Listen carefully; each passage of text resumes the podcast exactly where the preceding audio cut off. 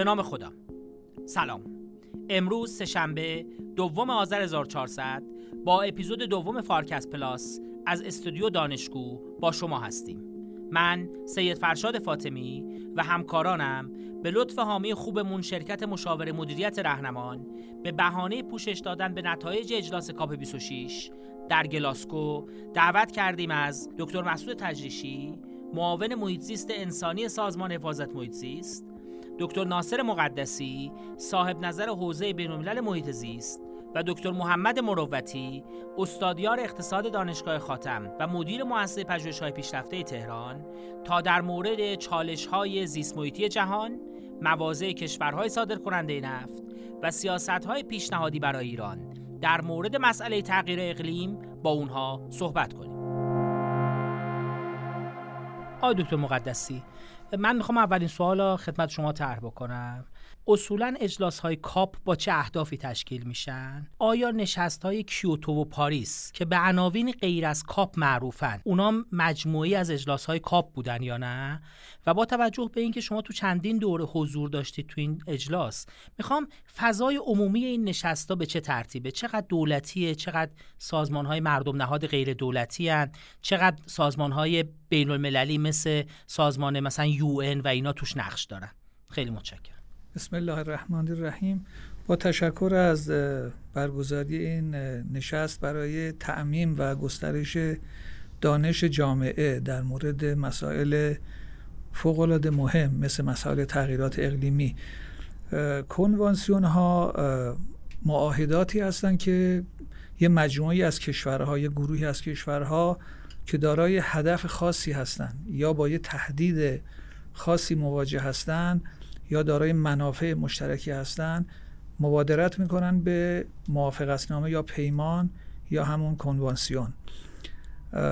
و دارای قدمت خیلی زیادی هستن این به خصوص بعد از جهان جنگ جهانی دوم نهزت مربوط به عهدنامه ها و موافقتنامه ها برای استقرار صلح و توسعه همکاری بین کشورها تقویت شد.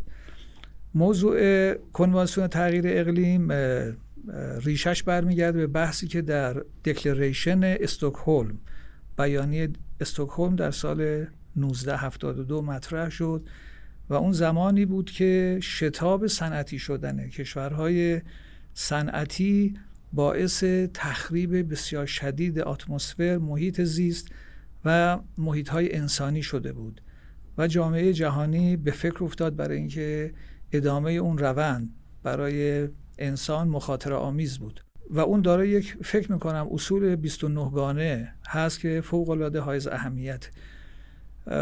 به دنبال اون مومنتوم این مسئله یعنی اوج نگرانی جامعه جهانی در سال 1992 بروز و ظهور کرد در کنوانسیون زمین یا ارث سامیت که در اونجا سران کشورهای جهان جمع شدن و یک اجندا 21 دستور کار 21 رو تدوین کردن و ریو دکلریشن اونم باز حاوی فکر می‌کنم 24 5 اصل هست که اصل اولش میگه human beings is a central of sustainable development. از اینجا بحث شروع می‌کنه.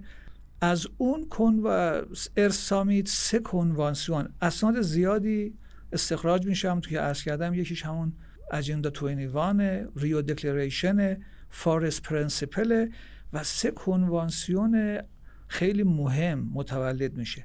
یکی کنوانسیون تغییرات اقلیمی ملل متحد یا همون UNFCCC یکی کنوانسیون تنوع زیستی است UNCBD و یکی هم کنوانسیون مقابله با تخریب سرزمین و مقابله با بیابانزایی یا UNCCD این کنوانسیون ها در سال 1992 در اون اجلاس مهم تایید میشه و از همون سال کشورها شروع می‌کنن به الحاق و پیوستن به این کنوانسیون ها و کنوانسیون تغییر اقلیم با پیوستن بیش از 50 کشور عملا از سال 1994 کار خودش رو شروع می‌کنه. دبیرخانه کنوانسیون در بن آلمان هست. و تا این لحظه 197 کشور از جمله جمهوری اسلامی ایران عضو کنوانسیون ملل متحد در موضوع تغییر اقلیم هستند. این کنوانسیون در سال 1375 به تصویب مجلس شورای اسلامی رسیده. هدف اون کنوانسیون عبارت است از مساعی همه کشورها برای یک امر بسیار مهم و اونم تثبیت گازهای گلخانه است. دانشمندان حوزه اقلیم و جو بر اساس مطالعاتی که داشتن مطرح می‌کنن که زمین از اصل صنعتی شدن یعنی سال 1850 تا کنون بیش از ده هزار سال خودش یا معادل اون گرم شده. چون حالا استاد دکتر تجیشی هم مستحضر هستن که در ابتدا اختلاف بود. هنوزم هست. شما ببینید تیپ های مثل ترامپ یا بعضی از مجموعه های دیگه. حالا او از نگاه سیاسی ولی بعضی از متخصصین علوم جو این رو یه نوع رفتار زمین در دوره تکامل زمین می‌دونن مسئله گرم شدن و یا سرد شدن یخ زدن زمین. اما از سال 1850 اون روند سینوسی گرم و سرد شدن دچار یک ناهنجاری شد. دچار یک آریتمی شد. یعنی دیگه اون حالت طبیعی گرم شدن و سرد شدن که بر اساس مطالعات هر صد سال یک بار اتفاق می افتاد این شکل برای زمین حادث شد. متعاقب اون بود که ما بارانهای اسیدی مسئله آتش سوزی ها خوشسالی مهیب در آفریقا مهاجرت ها و قحطی ها رو شاهد بودیم. هدف کنوانسیون تغییر اقلیم این است که گازهای گلخانه ای در فضای اتمسفر فقط می توانند تا یه ظرفیت محدود دیگه ای به اصطلاح تجمع پیدا کنند برای اینکه هر چیزی حد آستانه داره گاز CO2 یه گاز نجات بخشه. یعنی اگر CO2 نبود کره زمین یک کره یخی بود. ولی کن وقتی که از آستانه خارج بشه تبدیل میشه به یک چیزی که الان باش مواجه هستیم. کشورهایی که ملحق شدن به دو دسته تقسیم می شدن کشورهای بر اساس خود کنوانسیون. کشورهای توسعه یافته developed countries و developing countries. یک اصل خیلی مشهوری در کنوانسیون هست. تحت عنوان اصل CBDR Common but Differentiated Responsibility. گرچه ما دو گروه از کشورها دارای مسئولیت مشترک در تثبیت گازخانه گلخانه هستیم اما دارای دو مسئولیت متفاوت هستیم. چرا؟ علت چراییش این است که کشورهای صنعتی بودن که به قول کنوانسیون دارای historical responsibility هستند. مسئولیت تاریخی در ایجاد گازهای گلخانه‌ای دارند و کشورهای کمتر توسعه یافته در حال توسعه قربانی این مسئله هستند. بنابراین از همون شکلگیری کنوانسیون برای کشورهای توسعه یافته و صنعتی در Annex One و Annex Two برای اونها یک تکلیف کاهش انتشار دو تأمین مالی برای این کشورهای قربانی پیش بینی شد. کنوانسیون ها از دلشون برای اینکه اینها measurable باشن applicable باشن قابلیت اجرا پیدا کنن از دل اینها پروتکل های ایجاد میشه. از جمله پروتکل کیوتو بود که عملا از سال 2005 شکل گرفت ولیکن دوره تعهدی که برای کشورهای زمینه یک گذاشت کشورهای عمدتا OECD هستند از سال 2008 تا 2012 که این کشورها مکلف بودند گازهای گلخانه خودشون رو 5 درصد نسبت به مبنای 1990 کاهش بدن. و کشورهای در حال توسعه هم مشکل عمدهشون مسئله ادپتیشن بود سازگاری بود یعنی محیط های انسانی امنیت غذایی منابع آبی تنوع زیستی. این کشورها بایستی که با شرایط جدید تنظیم می‌شد. برای اینکه دنیا آلردی با یک درجه گرما مواجه شده بود و این یک درجه گرما مساوی بود با از دست دادن منابع آبی تبخیر بسیار شدید و کاهش نزولات. بعد از پیمان کیوتو کشورهای عضو اتحادیه اروپا نسبت به اون صادقانه عمل یعنی کردن 5 درصد رو تونستن کاهش و حتی بیشتر پر کردن و تا سال 2020 اونها الان به عدد 24 5 درصد رسیدن نسبت به سال مبنای 9000 برای اینکه اونها دارای یک استراتژی هستن. حالا توی مباحث بعدی صحبت می‌کنیم. امریکا به این پروتکل ملحق نشد. فکر می‌کنم کانادا استرالیا ایزن اینا ملحق نشدن.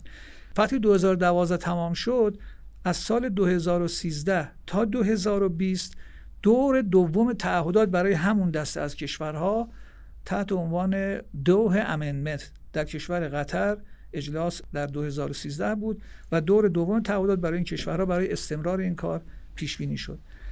از سال 2013 بحث مطرح شد که کماکان علا رقم همه تلاش ها و صحبت هایی که داریم می‌کنیم اما باز rate CO2 در حال افزایشه. یعنی اگر ما اول کنوانسیون 380 ppm بودیم الان می‌رسیم 395 400 و نشون میده که باید یه تدبیر دیگه ای کرد. و بحث این شد که ما بیایم یک پروتکل یا موافقتنامه جدید منتها وفادار و متکی به اصول کنوانسیون. از دل کنوانسیون یه موافقتنامه جدیدی که در اینجا اون دو دست کشور رو خیلی با ظرافت آمدن. یک کمکی اون به جای common responsibility به قول کشورهای جنوب جنوب کردن shared responsibility یعنی یک معامله کردن با کشورهای در حال توسعه که ما بیایم. مسئله adaptation finance capacity building transfer of technology رو در موافقت نامه پیش بینی کنیم. اما در مورد کاهش انتشار اون مرز رو برداریم. مخاطب اونها هم بیشتر چین و هند بودن. که حالا شاید در بحث بعدی صحبت کنیم که چین الان در حال حاضر سی درصد emitter به عهده چین هند سومین کشور و جایگاه دوم مال امریکاست. اونا می‌خواستن به نوعی چین و هند رو وارد این برای اینکه چین و هندیا در قالب کشورهای در حال توسعه مطرح می‌کردن. مثلا per capita ی چین و هند یک شیشم یا یک هفتم کماکان کشورهای غربی است. و اونها می‌گفتن ما عقب افتادگی داریم و اساسا ما تعریف شدیم به عنوان کشور در حال توسعه. ما تعهدی نداریم.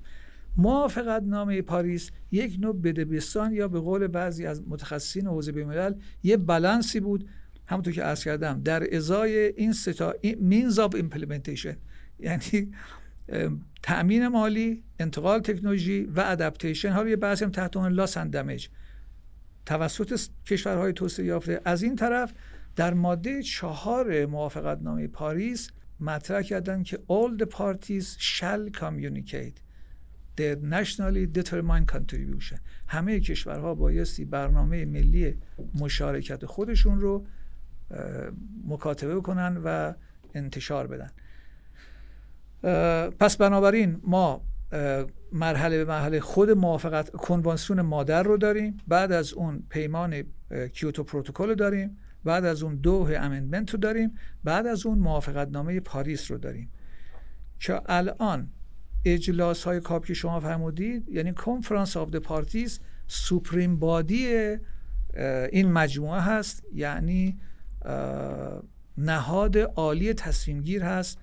این کنوانسیون ها از لحاظ شکلی binding هستن. legally binding convention هستن. یعنی کشورها حتما باید با تایید پارلمان هاشون به عضویت این کنوانسیون ها ملحق بشن. اما ضمنا معاهداتی از, از جنس نرم هستن soft law هستن.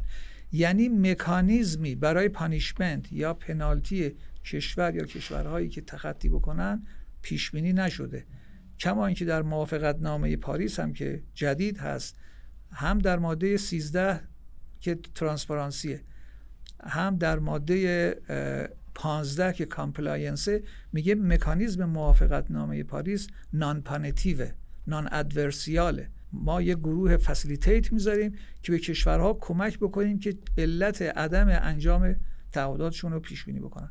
بنابراین این سیر شکلگیری کنوانسیون ها بود و حالا اون کنوانسیون تنوع زیستی و مسائل یو بحث مستقلی است مسائل مربوط به نحوه مذاکرات آقای دکتر تجیشی اشراف دارن در قالب بلوک ها انجام میشه. گرچه هر کشور عضو می‌تواند در هر زمان فلگ بگیره. یعنی این بلوک های کشورن که با هم هماهنگن تو رای دادن. نه نه مثلا ما عضو گروه G77 چاینا هستیم. وقتی که من فلگ می‌خوام بگیرم یا آقای تجریشی وقتی به عنوان ایران نشستیم ابتدا بعد ریکوگنایز بکنیم آنچه که جی... ابتدا یک بیانیه چتر تحت عنوان گروه 77 که 130 کشورن. میشینن صحبت می‌کنن. از پیش گروه دارن صحبت می‌کنن تیم تعیین می‌کنن. مذاکرات در قالب گروه ها شکل می‌گیره. ما گروه جی 77 چاینا این کشورهایی که با همدیگه منافع مشترکی منافع دارن مشابهت بله. یا مثلا باز از دل گروه جی 77 چاینا ما یه گروه کوچکتری تحت عنوان LMDC Like Minded Developing Country 27 کشور هستیم. کشورهای جزیره ای هستند کشورهای مثلا raining forest alliance هست و امثال هم. اتحادیه اروپا هست یعنی وقتی که flag می‌گیرن هیچ موقع مثلا نروژ یا فرانسه ابتدا به ساکن صحبت ابتدا اتحادیه اروپا بیانیه‌شو می‌کنه. کشور فرانسه بعدا می‌خواد نظر بده ضمن تایید اون نظر بحث circumstance خاص خودش هم مطرح می‌کنه. ساختار خیلی گسترده ای داره نهادها رکنهای مالی داره رکن فنی داره رکن نظارتی داره. مهمترین رکن مثلا مالیش هم Green Climate Fund GEF هست و کمیته های متعددی داره ساختار خیلی گسترده داره. رئیسش به عنوان معاون دبیر کل سازمان ملل توسط معاون دبیر کل سازمان ملل تهیه میشه و از مجموعه کنوانسیون هایی است که هر ساله از زمان تأسیس مثلا کنوانسیون یو یا سی بی دی بعضا دو ساله سه ساله تأسیس. هر ساله با جمعیتی بیش از سی هزار نفر که تقریبا دو سوم اونها استیت یا یک دوم اونها دولتی ها هستند بخش زیادی نهادهای علمی دانشگاهی هستند رسانه ها بسیار فعالن. استارتاپ ها خیلی فعالن. کمپانی ها شرکت ها بسیار فعالن. این گروه های غیر دولتی که میفرمایید اینا تلاش می‌کنن که با در از نماینده های دولت ها اونجا لابی کنند. یه نقش این گروه های غیر دولتی تو کنوانسیون تو نشست یه گروه های فشارن و بعضی وقتها واقعا فشارشون مؤثره. اینا در کنار دولتی ها پاویلیون دارن. جلسه... تو خود جلسه seat ندارن. توی seat اگر که open-ended نباشه اگر که باز باشه اگر close نباشه به عنوان ناظر چرا؟ به عنوان ناظر حضور دارن. هم سازمان های بین المللی معمولا کنوانسیون ها NGO ها رو accredit می‌کنن. یعنی NGO ها بعضی NGO ها هستن که میان و accredit نیستن. اونا عرض کردم اونا شور و اشتیاقشون و رونق بخششون به کنوانسیون بعضی وقتا خیلی بیشتر از جلسات خشک formal رسمی است. اون نیروهای خیلی تعیین کننده هستن به خصوص این دوره ها جوانان خیلی خیلی نقش فعالی دارن خیلی سریع هستن خیلی دنبال شفافیت هستن. در مورد بحث کاپ 26 میگم که کجا مثلا و چه مطلبی اونها خیلی انرژی گذاشتن. به حال بحث مربوط به مذاکرات کاپ فوق العاده بحث تعیین کننده است. برای ما کشوری که متاثر از تغییرات اقلیمی هستیم که به یک کشوری هستیم کشور نفتی هستیم مسائل خیلی مهمی مطرح است که انشاءالله در مباحث بعدی مطرح من به شما برمیگردم برای اینکه در مورد کاپ 26 بیشتر صحبت کنیم. می‌خواستم از آقای دکتر تجریشی بپرسم که کلا مواضع ایران تو اجلاس های کاپ و این کنوانسیون هایی که آقای دکتر توضیح دادن چی بوده؟ استراتژی ما تو قبال سیاست هایی که اعلام شده به چه ترتیبه؟ و ما چطور تلاش کردیم از ظرفیت اجلاس های کاپ تا الان استفاده بکنیم؟ بسم الله الرحمن الرحیم. من تشکر می‌کنم از جناب آقای دکتر مقدسی با توجه به حافظه و حضورشون که در این کاپ ها بوده و نظرات بسیار ارزشمندی که من خودم از سه سال از نظرات ایشون استفاده کردم نکات بسیار خوبی رو اشاره فرمودن به لحاظ سابقه. ما وقتی که در رابطه با ایران صحبت می‌کنیم آقای دکتر بعد یک تقسیم بندی بکنیم به عنوان دولت به عنوان قوه مجریه و اون چیزی که تبدیل به قانون می شود و می رود مراحل خودش رو طی می‌کنه. من خیلی یه تاریخچه خیلی کوتاهی رو میگم بر اساس زمان بندی که آقای دکتر اشاره فرمودن که عزیزان می‌تونن معادل سازیش بکنن اون فرایندهایی که در این نشست ها اتفاق افتاد و بعدا تبدیل به کاپ شد. اینی که معادل اون در قوانین و مقررات ما چه اتفاقی افتاده. ما قانون الحاقی که آقای دکتر اشاره فرمودند به کنوانسیون تغییر آب و هوا که مصوبه مجلس داره آقای دکتر اشاره کردن ما در سال 1175 ملحق شدیم. یعنی در مصوبات هست.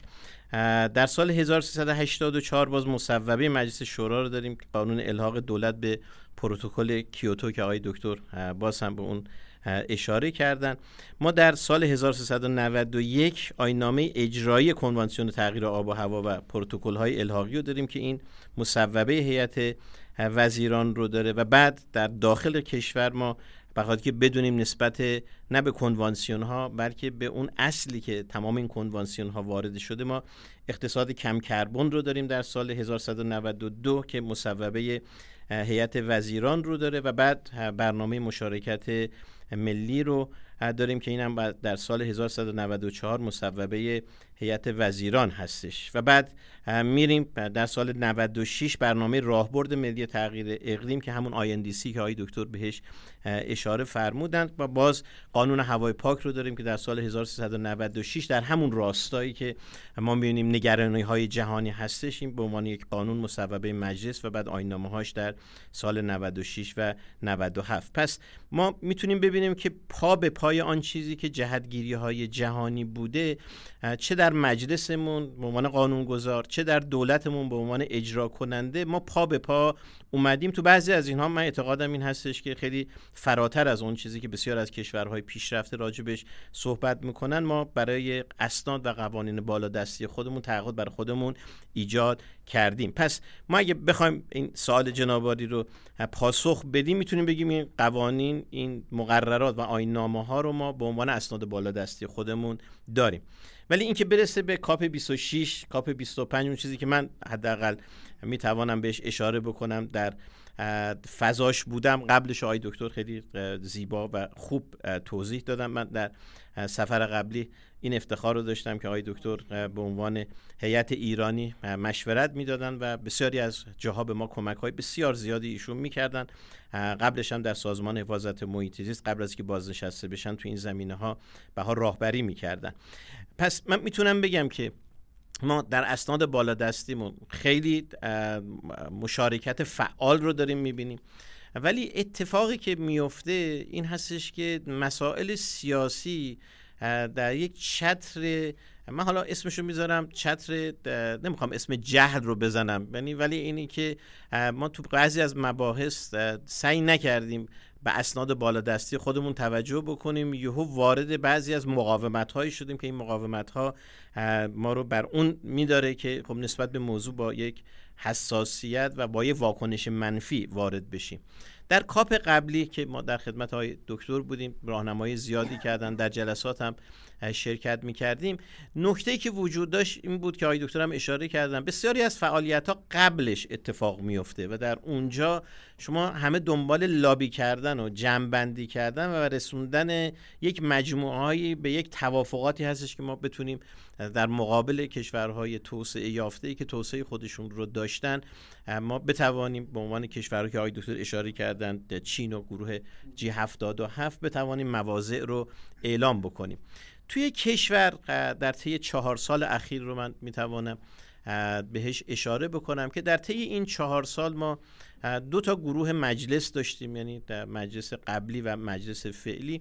در مجلس قبلی اگه مواضع ایران رو بخوایم بگیم خیلی از عزیزان بدون توجه به سابقه ای که داره یعنی مجلس تایید کرده بوده اومدن و اظهار نظر کردن که ما اصلا این رو قبول نداریم و مجددا این باید برگرده مسیر قانونی خودش رو طی بکنه.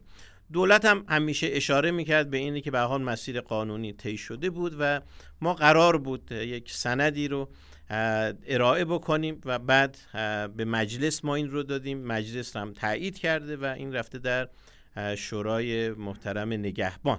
و در شورای نگهبان یک ابهاماتی رو ایجاد کردند که ابهامات خیلی ساده ای بود به لحاظ اینی که مستندات در اختیار دوستان قرار نگرفته بود که من یادم اون آقای دکتر مقدسی هم کمک زیادی کردن مکاتبه کردن در رابطه با سوالشون آیا پیوست دارد یا ندارد؟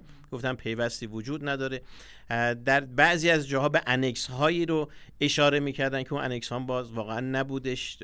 مجموعه ای که نیاز داشته باشه به گرفتن مصوبات مجلس. بنابراین ما در شورای نگهبان من یادم میاد در زمانی که در مجلس قبلی بودش. نماینده شورای نگهبان گفتش که اون ابهاماتی که من دارم برای ما رفع شده هستش. بنابراین ما الان دیگه ابهامی نداریم یا به عبارت امروزه بگیم توپ تو زمین مجلس هستش. به حال مجلس تبدیل شد به یک زمانی که ما به مجلس جدید مجلس موجود در حقیقت وارد شدیم. و جلساتی که با عزیزان در مجلس در دوره جدید داشتیم. من احساسم این هستش که فضای سیاسی حاکم بر معاهدات و اون چیزی که ما به حال از تحریم می‌بینیم وجود داره و بخشیش هم عدم آگاهی باعث شد که ما واقعا در مجلس فعلی هم نبینیم که یک تصمیم گیری جدی نسبت به موضوع بشه. دولت مواضعش خیلی مشخص هست قرار بوده NDC رو تهیه بکنه. خدای دکتر مقدسی خیلی کمک زیادی کردن. تمام ابهاماتی که تمام مشکلاتی که تمام گروه های مخالف نسبت به موضوع داشتن تمام اینا رو احسا کردیم.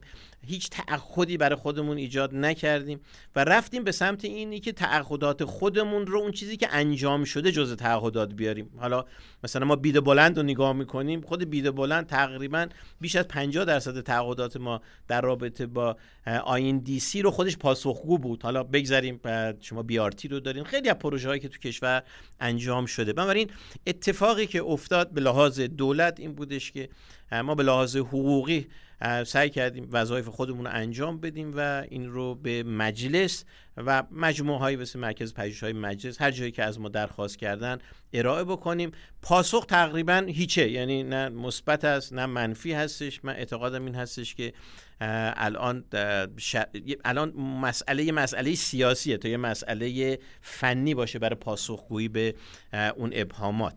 بنابراین پس من در اینی که استراتژی چی هستش من می‌تونم برگردم به اینی که استراتژی ملیمون این هستش که ما اقتصاد کم کربن داریم. حتما باید مصرف انرژیمون گازهای گلخانه ای رو کاهش بدیم به لحاظ اسناد بالا دستمون ولی وقتی که می‌رسه که به لحاظ حقوقی مثلش می‌ذارم حقوقی. ما با این معاهده پاریس چی کار بکنیم؟ من فکر می‌کنم به یه جایی رسیده که هم شورای نگهبان به حال میگه من وظیفه‌مو انجام دادم. هم مجلس در یک زمانی اومده اینو تایید کرده. الان معلوم نیست بعد چی کار بکنه. دولت هم میگه منم وظیفه‌مو انجام دادم. من احساسم اینه که بعد خیلی بالا دستر از اینها در هماهنگی سه قوه مسیر بعدی مشخص بشه. و الان بعید می‌دونم که هیچ کدوم از اینها به تنهایی بتوانند بار کل آن چیزی که تعهدات هستش رو به دوش بکشن. آ دکتر حالا اگه بخوام از این فضای سیاسی و سیاستی دور بشم بخوام بگم که حالا اگه کشوری مثل خودمون رو در نظر بگیریم و بگیم که اگه تصمیمات و توافقهای اجلاس های کاپ یه چیزایی باشه مثل توقف سرمایه گذاری تو صنعت نفت اعمال قیمت جهانی رو کربن اعمال مالیات کربن آیا اینا کشور ما رو به عنوان اقتصاد نفتی می‌تونه دچار مشکل کنه؟ یعنی آیا این ممکنه یه چالش باشه برای توسعه اقتصادی کشور ما از شما به عنوان متخصص این زمین؟ ببینید هم سال پاسخش آری هم خیره. به هر حال آقای دکترم اشاره فرمودن اینا جزء تعهدات حقوقی نرم محسوب میشه. یعنی شما تعهد میدین اگرم اتفاق نیفته نمی‌برن در قول معروف فضاهای بالاتر. خب ما افرادی هم داریم یعنی شاید یک گروهی در داخل کشور هستن هم در داخل دولت هستن هم بیرون دولت. که نگران این هستند در دو وجه. اگر ما وارد نشویم ممکن هستش در تعهداتی که اتفاق میفته برود به سمت اینی که شما دارید ضرر می‌زنید به جامعه جهانی و عدم مشارکت شما می‌تواند شما رو به چپتر 7 که شورای امنیت ملی هستش وارد بکنه. ما اسناد زیادی داریم که این نگرانی ها رو در سطح جهانی دارن مطرح می‌کنن که حتما بعد این اتفاق بیفته. خب طبیعتا هم در داخل کشور این نگرانی هست. افرادی رو داریم در داخل کشور که می‌گویند حالا نه تنها در داخل کشور ما در جلسات قبلی هم که در کاپ قبلی شرکت می‌کردیم و در این کاپ این نگرانی هست. خیلی از کشورها میگن کشورهای توسعه یافته اومدن تمام این شرایط و این بحران رو ایجاد کردن به رشد اقتصادی رسیدن. حالا که به ما رسیده می‌خوان ما این رشد اقتصادی رو نداشته باشیم. بنابراین یه دم دارن مطرح می‌کنن که نه ما باید تو جامعه جهانی سفت و محکم وایسیم و این مزیت خودمون رو ما از دست ندهیم. پس می‌خوام بگم ما همه ابعادش هم که آقای دکترم اشاره کردن یه دری ما داریم که میگن این تغییرات گرم و سرد شدن یه چیز طبیعی هستش. این تغییر اقلیم نیست. این نوسانات اقلیمی هست که حالا زمان کوتاهتر شده. بنابراین پس ما می‌تونیم ببینیم. یه عده‌ای به جد مطرح می‌کنن که این تش آخر سر می‌برن به سمت اینه که کشورهای تولید کننده انرژی و کشورهایی که نسبت به کاهشش خیلی اقدامات مؤثری انجام ندهند می‌توانند در جامعه جهانی مسئولیت پذیر باشند چیزی که آقای دکتر اشاره کرد. ما در اونجا خیلی با احتیاط بعد وارد بشیم. خیلی هم در داخل کشور میگن خب به حال یک مسئله جهانی است. ما خودمون هم تحت تاثیر داریم قرار می‌گیریم. ما که از آسیب پذیر ترین کشورها هستیم به لحاظ تغییرات اقلیمی به لحاظ شرایط حدی. ما باید مشارکت بکنیم در اون چیزی که در جهان داره اتفاق میفته. ولی چگونه مشارکت بکنیم؟ من به لحاظ کارشناسی اینو میگم. بیشتر از بابت جهله از بابت اینی که این شیر ریسپانسیبیلیتی خودمون رو چه شکلی می‌توانیم در اینجا نشون بدیم. و این باعث میشه که ما نتوانیم یک سری تصمیمات خیلی جدی رو بگیریم و نقش آفرینی خودمون رو در جامعه جهانی داشته باشیم. به حال اینم همیشه سوال بوده. آیا تا ابد ما به عنوان تولید کننده انرژی می توانیم باشیم. آیا جهان می رود به سمت اینی که انرژی مصرفی خودش رو کاهش بده؟ همین مثالی که همیشه از وزیر نفت عربستان مطرح می‌کنن که به اصر سنگ رو مطرح می‌کرد. زمانی اصر سنگ تموم نشد که سنگ های دنیا تموم بشه. زمانی اتفاق افتاد که به حال بشر یاد گرفت که از ابزارهای جدید استفاده کنه. ولی بازم اینها رو شما نگاه می‌کنید اگر اینها درست باشه مثلا شما همین کشور آلمان رو نگاه کنید به اندازه کل تولید انرژی ما انرژی تجدید پذیر داره ولی می‌بینید رفته الان یه خط گاز خاص رو علا رقمی که آمریکایی هم دارن فشار وارد می‌کنن که این نتونه از روسیه بیاد این رفته پرچی داره میره به سمت. پس می‌خوام بگم انرژی و امنیت انرژی یه مسئله بسیار جدی که در داکترین کشورها به نظر من هنوز خیلی جدی مطرحه. حتی من در کاپ 26 نگاه می‌کردم. قبل از کاپ 26 خود چین مطرح می‌کنه تمدن اکولوژیک کلمه خیلی جالبی هستش.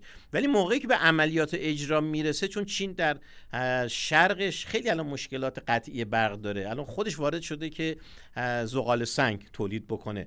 بنابراین خودش یهو میاد این بحث رو مطرح می‌کنه تا 20 50 من صفر میشم. ولی در عمل وقتی که می‌بینین خودش میاد میگه که من از زغال سنگ. الان مکتوبات زیادی هست که در روستاهای آلمان معادن زغال سنگ دو مرتبه فعال شده. این می‌خوام بگم اینم اینطوری نیست که این حرفایی که داره زده میشه به لحاظ امنیت انرژی کشورها واقعا دارن میرن به سمت انرژی های تجدید پذیر اونها هم برای امنیت خودشون دارن میرن سراغ گرفتن انرژی. پس ما به عنوان یک کشور تولید کننده انرژی باید یک سیاست مشخص داشته باشیم.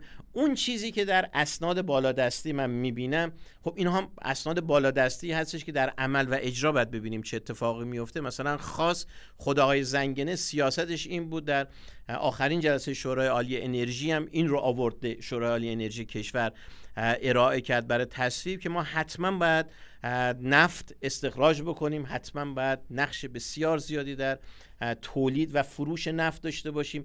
ولی اینی که آخر سر این استراتژی به کجا می‌رسه؟ یعنی کجا میشه؟ و انرژی رو ما صرفا نباید در نفت ببینیم. به حال در گاز هم هستش. ما یه کشوری هستیم که به عنوان یک تولید کننده بزرگ گاز الان در دنیا مطرح هستیم. ولی اینکه در اسناد بالا دستیم اون چیزی که در ادبیاتمون هستش و اون چیزی که می‌خواد اجرا بشه و یا داره اجرا میشه من فکر کنم هنوز یک استراتژی خیلی مشخص و مدونی وجود نداره. آقای دکتر متشکرم. من می‌خوام آقای دکتر مروتی رو دعوت کنم به بحث و از اینجا می‌خوام شروع بکنم که جرمی ریفکین تو کتاب جدیدش د نیو گرین دیل میگه که تمدن سوختای فسیلی تا 2028 سقوط می‌کنه و یکی از دلایل اون فشارهای زیاد محیط زیستیه که به خاطر مدیریت تغییرات اقلیمی. علاوه بر این چشمانداز به این سمت داره میره که ظاهرا تقاضا برای نفت داره کم میشه. هم به خاطر انرژی های تجدید پذیر و هم به خاطر محدودیت هایی که داره گذاشته میشه. این ممکنه ما را به توی چشماندازی که توی عملا lifetime یه که ما توش قرار داریم به انتهای دنیایی با نفت برسونه. آیا ممکنه رقابت برای فروش نفت بین کشورهای صادر کننده اونقدر زیاد بشه؟ و از اون طرف تقاضا اونقدر کم بشه که قیمت های نفت به شدت کاهش پیدا بکنه. یا تو بلند مدت اصلا کلا ما شاهد اقتصادی باشیم که نفت توش نقش زیادی نداره یا نه. من خیلی تشکر می‌کنم. به خصوص من خیلی یاد گرفتم از نکاتی که آقای دکتر مقدسی فرمودن در مورد سوابق این تفاهم نامه و کنوانسیون های بین المللی و نکاتی که دکتر تجریش فرمودن در مورد عقبه ماجرا در کشور. من قبل از که به سوال شما مستقیما بپرزم یه مثالی رو می‌خوام بگم. در مورد یک جراح متخصصی در یک ناحیه مرفعی در شهر که استثنا ماشینش خراب شده می‌خواد بره سر کار و یه اسنپی می‌گیره. یه پراید خیلی قدیمی با یه راننده نسبتا پیری میاد و سوارش می‌کنه. این داستان کاملا موهومی خب؟ و تو راه صحبت می‌کنن این جراح پیر جراح متخصص از اون راننده مثلا مسن می‌پرسه که پدر جان شما چند سالته داری مثلا اینجا کار می‌کنی اینا؟ میگه من هفتاد سالمه. یه بچه یه دختر دم وقت دارم یه پسر دانشجو دارم یه بچه دیگه دارم که خونه است و اینا. بعد میگه حالا شما که اینجوری چند ساعت در روز کار می‌کنی؟ میگه روزی 12 13 ساعت هم کار می‌کنم. میگه خب چقدر ورزش می‌کنی؟ میگه حالا نمی‌رسم خیلی ورزش کنم. میگه رژیم غذایی بلنس هست یا نه؟ باید گوش بخوری حتما لبنیات بخور اینا. میگه نه ما خیلی وقت گوشت نخوردیم لبنیات هم گرون شده گرون نمیاد اینا. بعد تو راه هم که میره این راننده اسنپ وقتی که تعریف می‌کنه از اوضاع زندگیش اعصابش هم خورد میشه میگه اجازه است سیگار بکشم. اون جره میگه آقا تو با این وضعیت با این lifestyle سیگارم می‌کشی دیگه خیلی وضعیت خرابه. خب اتفاقا ماشینش هم آلایندگی ایجاد می‌کنه. یعنی هوا هم کثیف می‌کنه. خب میگه این پراید چیه؟ یه تویوتا کرولا بخر که اینجوری نباشه. خب واقعیتش اینه که خب خیلی درست میگه اون جراح. ای کاش می‌شد که این آقای بازنشست شده باشه کار نکنه. اگه کار می‌کنه روزی 12 ساعت کار نکنه 8 ساعت کار بکنه. رژیم غذایی متعادل داشته باشه ورزش هم بکنه. خب ولی واقعیتایی که بهش تحمیل میشه این نیست چیز دیگه است. خب الان مسئله ما به عنوان کشور جهان سوم آلاینده به معنای دو لول آلاینده یکی مثل هند آلاینده است. مصرف انرژیش آلایندگی ایجاد می‌کنه. ما خیلی جرممون سنگینه ما نه تنها مصرف انرژی آلنده ایجاد می‌کنه که آلنده میفروشیم به بقیه. ما مثل کارخونه تولید سیگاریم خب؟ از یه لحاظ. ولی واقعیت موجودمون اینه که ما گریزی از این نداریم. ما یه کشور در حال توسعه هستیم. با جی دی پی پر کپیتایی که هستیم دو برابرش نیستیم ده برابرش نیستیم همینی که هستیم. به علاوه این که خب اگه بقیه هم از همون نخرن شب نون شب نداریم. یعنی اگه نتونم با این پراید قدیمی آلندگی ایجاد کنم در شهر خب شب نون ندارم بدم بچه مخور ماجرای قضایای این مناسبات ما به عنوان یک کشور نفتی در حال توسعه زیر فشار تحریم های فضاینده که به معنای واقعی کلمه در یک حال جنگی هستیم یعنی تک تک این موارد خودش یک چیزه یک تراژدی اینا رو بزنیم. در, در مقایسه با مثلا حالا روسیه یا آلمان یا آمریکا اصلا قابل مقایسه نیست خب؟ مثلا اگه بحث چین میشه شما چین رو یه جوکی بود در مورد یه نرخ ارز می‌گفتن قیمت الان یا الان. شما در مورد چین هم باید بگی الان یا الان. یعنی ما چینی که ده سال پیش داشتیم تا الان جی دی پی پر کپیتا در مثلا دو برابر شده. خب یعنی شما با اون چین ده سال پیش مواجه نیست با یه چیز دیگه مواجه هستین. خب یعنی به یه زمانی یه جورای چینیا خیلی از ما عقب بودن و رفاه. بعد الان در واقع سطح رفاهشون عملا توی لیگ هستیم و یه ده سال دیگه صبر کنیم دیگه اگه با همین روند بریم جلو احتمالا از ما خیلی جلو برای این با... من می‌خوام بگم در این context کل ماجرا رو باید دید. خب حالا این مقدمه رو داشته باشیم حالا خوشبخت برگردیم به سوال شما. خوشبختانه متاسفانه از این پراید آلاینده محیط زیاد خواهند خواست. خب درسته که یه روزی آلایندگی شهر ممکن است منجر به تعطیلی بشود و کم بشه تقاضاش یه خورده ولی این انقدر غالب نخواهد. حالا من از این فضای مثال خارج شم. برگردم به فضای واقعی سوال شما. ببینید این نکته ای که فرمودید آقای ریفکین فرم گفتن تو کتاب و اینا. از این حرف زیاد گفتن. خب، اولین بار آقای هابرت فکر کنم یا هوبارت نمی‌دونم تلفظ دقیقش چیه یکی از این زمین شناسای خیلی برجسته آمریکایی بود که اومد در فضای خیلی چیز آکادمیک مجردی گفت من نگاه می‌کنم ذخایر نفتی در آمریکا چجوری رفتار کردن؟ واقعیت اینه که شما یه مخزن نفتی که شروع می‌کنید به استخراج این به یه عبارتی عین یه بادکنکی میمونه که به شدت فشرده است درش واز می‌کنه شروع می‌کنه بیرون ریختن. یه مقدار که میاد فشارش چون کم میشه با شدت کمتری میاد بیرون.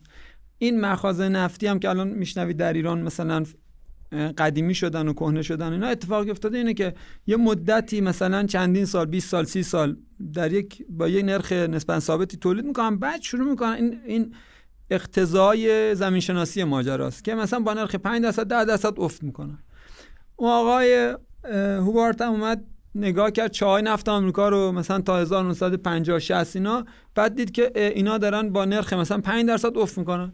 بعد گفت که خب بیام اگه این واقعی اگه این روال در همه دنیا بخواد برای همه چاها اتفاق بیفتد با یک نگاه کاملا مهندسی و زمین شناسانه چه جوری مثلا بر اساس تخمینا اونا کی نفت تموم میشه؟ مثلا شما برین گوگل کنین peak oil P E A K اوج او نقطه اوج او نفت. مثلا زیاد بوده مثلا دهه 70 60 80 میلادی که وای به خاموشی مطلق می‌رسیم یه روزی میشه تمدن فرو میپاشه برای اینکه نفت تموم میشه. اگه با این نرخ بره جلو نفت تموم میشه. ببینید اتفاقی که میفته اینه که توی بازار یک دینامیک های رخ می‌دهد. این گونه نیست که مثلا نفت وجود دارد مردم هر روز بنزین می‌زنن فردا صبح میرن با بنزین میگه آقا دیگه امروز روز آخر بود بنزین تموم شد از فردا دیگه با قاطر برین سر کار. خب واقعیت اینه که بازیگران اقتصادی شرکت ها دولت ها مردم اینا یک قوه عاقله دارن اینا پیش بینی می‌کنن اینا ارزیابی می‌کنن. اگه یه روزی قراره فرداش بنزین تموم بشه یه سری ها دارن انبار می‌کنن چون می‌دونن فردا که بنزین تموم بشه خیلی گرونه. این باعث میشه که دیروز قیمته میره بالا بلنس می‌کنه. یعنی فرد خب این مثال جزئی که میگم در ابعاد بزرگ اتفاق میافتد و این باعث میشه که عملا هیچ وقت ما به peak oil نخواهیم رسید. خب یعنی به این معنا که تموم بشه و اینا به اون حرف آقای زکی یمانی نزدیکه خیلی جالبه. یه یه مفهومی وجود داره توی صنعت نفت. بهش میگن reserve to production ratio خب این مفهوم رو خیلی وقتا خارج از فضای مهندسیش میان بر دیگران استفاده می‌کنن و به یک نتایج غلطی می‌رسن. reserve to production ratio میگه که مثلا مثال سادهش اینه. شما بشکه دارین که 200 لیتر توش مثلا آب هست اگه روزی 10 لیتر production این از بشکه خارج شدن 10 لیتر آب ازش بیاد بیرون چند روز طول می‌کشه تموم بشه؟ ملت میاد 200 تقسیم بر 10 20 روز طول می‌کشه تموم بشه. این reserve to production ratio شما اگه برای صنعت نفت بیان نگاه بکنین به یک اشتباهات فجیعی میفتین برای اینکه شما reserve to production ratio رو یعنی همه مخازن نفت جهان و مخازن قابل استحصال در مثلا سال 1970 در نظر بگیرین و بگین که production چقدر بوده از اون زمان تا الان. من روش می‌خونم خب؟ این عدد مثلا برای سال 1970 بوده 40 سال بوده. یعنی اگر همه چیز ثابت باشد و با همون نرخی که الان تولید می‌کنیم یعنی اون زمان مخازن شناخته شده اون زمان رو تولید می‌کردن. بعد 40 سال بعد نفت تمام شد. 2010 بعد تمام شده. حالا جالبه الان reserve to production ratio الان شده 55 سال. یعنی بعد از 50 سال که تولید شده هنوز 55 سال دیگه هم راه داره که تولید بشه. این نکته که می‌خوام عرض بکنم اینه که یک دینامیکا اتفاق میفته اکتشافات جدید اتفاق میفته تغییرات تکنولوژیک اتفاق میفته اینا باعث میشه که فضاها عوض میشه. خب؟ ببینید یه مثال مهم دیگه هم وجود داره که خیلی بهش دقت کرد. بهش میگن لیپ فراگ افکت خب؟ ببینید مردم در سال 1900 می‌خواستن ماشین بخرن. در آمریکا یه ماشین میخریدن. 1950 یه ماشین دیگه میخریدن. 2000 یه ماشین دیگه می‌خرن. اونی که در هند می‌خواد برای اولین بار ماشین بخره درسته که 100 سال عقب‌تر داره ماشین می‌خره ولی نمیره ماشین 1920 آمریکا رو بخره که. میره ماشین 2020 یا فوقش 2010 روز رو می‌خره. یعنی این که این تک تحولات تکنولوژیک باعث میشه که شدت مصرف انرژی کمتر بشه و این یه خودش دینامیکای دیگه ای را میندازه که حالا مفصل بماند. من حالا سوالم اینه. ناکد این طرفی که شما میگید از مجموعه ذخایر و ساپلای اینه که ما چقدر نفت بله بله. تولید کنیم. میگم از اون طرف تو طرف تقاضا ممکنه یا به دلیل فشار محیط زیستی یا به دلیل تغییر تکنولوژی که اونم ممکنه خودش تاثیر محیط زیست روش باشه ما این به سمتی بریم که کلا دیگه نفت بازارش تموم همون حرف زکی یمانی که میگه اصر حجر تموم شد نه به خاطر اینکه سنگای دنیا تموم شد. به خاطر اینکه مردم دیگه به جای سنگ از چیز دیگه شروع کردن استفاده کردن. نه اون اتفاق به اون شدت هرگز نخواهد افتاد ولی اتفاق دیگری خواهد افتاد. از یه مثالی بخوام استفاده بکنم. ببینید در سال در مثلا 15 16 ماه پیش به خاطر کرونا اتفاق افتاد یک شوکی به تقاضا وارد شد. یه مقدار تقاضا کم شد خب؟ تقاضایی که کم شد در سال 2020 حدود 5 درصد کمتر از مثلا 2019 بوده. ولی این 5 درصد کاهش تقاضا متوسط قیمت رو مثلا شاید نصف کرد. خب؟ یعنی به خاطر حالا پیچیدگی های زیادی که از حوصله این بحث خارجه کاهش جزئی تقاضا باعث افت نسبتا زیاد قیمت خواهد شد.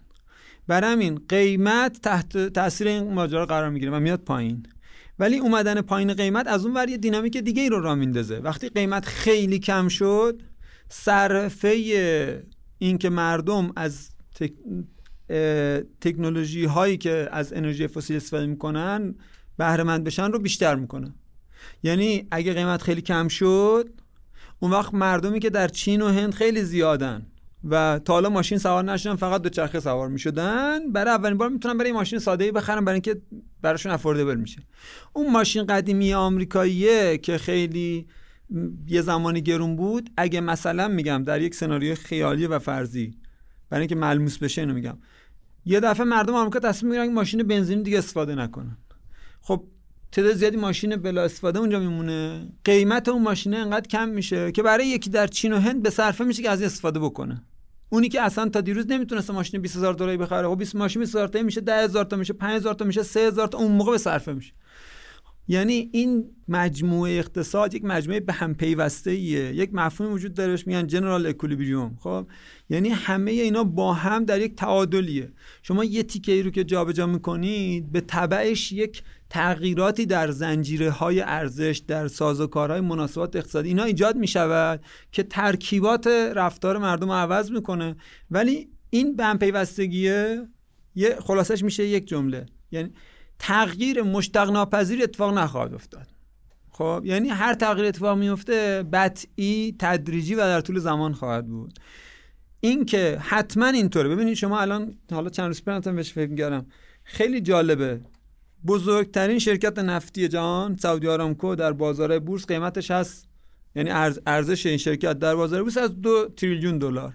دو هزار میلیارد شرکت تسلا که بزرگترین خودروساز برقی هم هست ارزشش الان شده یک تریلیون دلار. خب مثلا اصلا 15 سال پیش این نسبت به این معنا وجود نداشت. این تصویری از آینده به ما می‌دهد که آقا درآمدهای نفتی رو به پایین است یک تکنولوژی مثل خودروهای الکتریکی رو به بالا است. خب؟ ولی صرفا این تصویری از دورنمای آینده رو ما میده. معنیش این نیستش که فردا دیگه سعودی آرامکو صفر میشه. سعودی آرامکو همینجوری خواهد بود. با یک روند تدریجی ای بسا که کم بشود. ولی تا 50 سال دیگه هم خواهد بود. سعودی آرامکو به عنوان نمادی از صنعت نفت به عنوان کشورهای تولیدکننده نفت.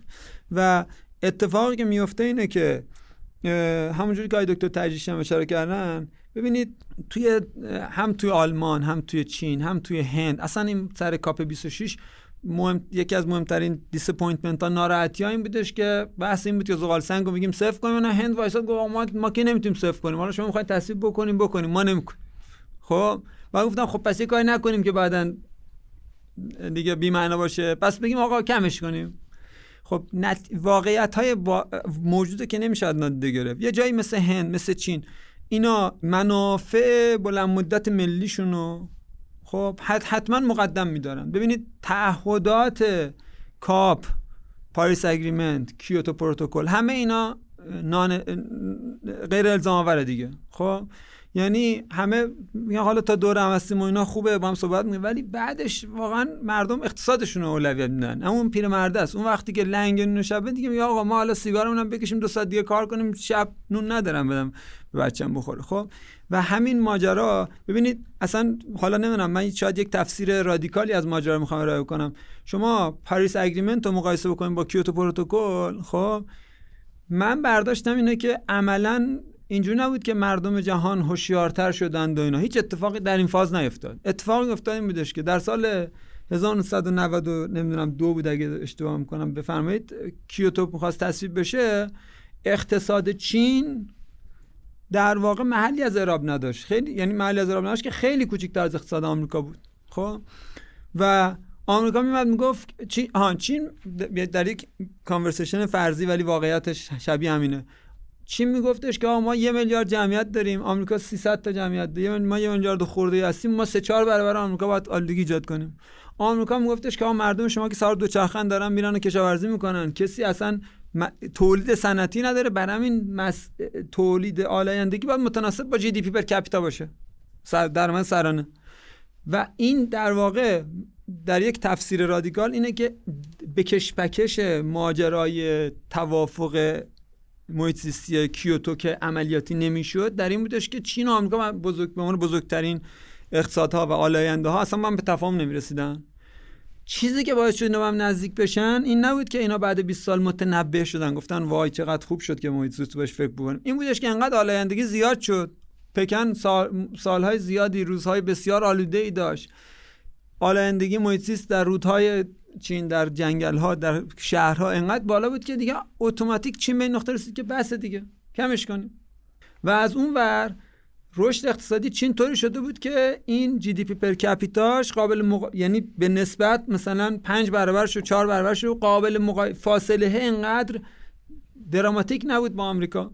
خب برام این یه ف... یعنی یه جایی که 200 متر من فاصله دارن خب سختتر تفاهم می‌کنن تا وقتی که 20 متر من فاصله دارن. وقتی 20 متر فاصله دارن تفاهم می‌کنن. و از اون برم همون جوری که فکر کنم آیه مقدسی فرمودن ببینید این که اروپا به بیش از آنچه متحد شده است در کیوتو عمل می کند معناش چیه؟ معناش اینه که اصلا به کیوتو کاری نداره. برای خودش دارد عمل می‌کنن اروپا رو مقایسه بکنید با آمریکا در مسائلشون با هم نزدیک قابل مقایسه است.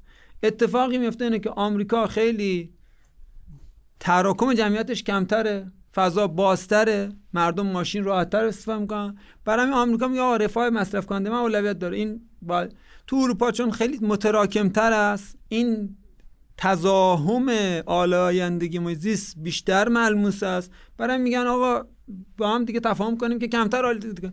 یعنی اصلا من اینجوری می‌تونم بگم که اینا اصلا کاری به اجلاس ندارن. اینا کار خودشون دارن می‌کنن برای خودشون. هر چنگایی هم یه جلسه هست میان میشنن در با هم صحبت می‌کنن. ولی واقعیتش اینه که اگه فردا کما اینکه واقعا اتفاق مکرر افتاده. چه روسیه رفت شبه جزیره کریمه رو گرفت. یا مثلا الان دعوای چین و تایوان. خب اینا دعوای خیلی بزرگتریه. علاوه همه قوانین بین المللی حالا مثال اسرائیل و فلسطین هم که هست. مثلا خب همه هفتاد سال گفتن آقا این کار اشتباهه مثلا این مرزا رو باید احترام بزنیم بهشون. خب کشورها رو احترام نمی‌ذارن به این چیزایی که خیلی حادتره. بحث مالکیت تریتوریه خب؟ و اولویتشون منافع ملی خودشونه. هر وقت احساس کنن که یعنی تا مثلا میگن من اینجوریه هر کی داره یه کاری می‌کنه بعد چراغ روشن می‌کنم میگه الان شما کجا نشستی؟ میگه من الان روی صندلی میگه خب صندلی درست نشستی آفرین. شما کجا نشستی؟ روی صندلی اشتباه خب شما اشتباه نشستی. ولی واقعا چی نیست که اینا داشتن نگاه می‌کردن صندلی درست بشینن یا اشتباه؟ خب یه لحظه که چهار شنبه کجا هر کی کجا نشسته بگه کی درست نشسته کی غلط نشسته. و ماجرای به نظر من یعنی اروپا که من نظرم رفتارش کاملا از این لحاظ قابل توضیحه. آمریکام عملا خیلی یعنی یه جورایی وارد مسئله مثلا اون جراح هست. اون جراحی که همه کارش کرده بعد اون وقت میگه حالا راستی من باید روزی یک ساعت پیاده روی کنم خیلی سختم ولی دیگه بالاخره می‌کنم. یعنی در اون هرم مازلو نیازها اون مقدماتش که فراهم شده می‌رسه اون مرحله آخر میگه حالا ورزش هم بیشتر بکنه. خب میکن.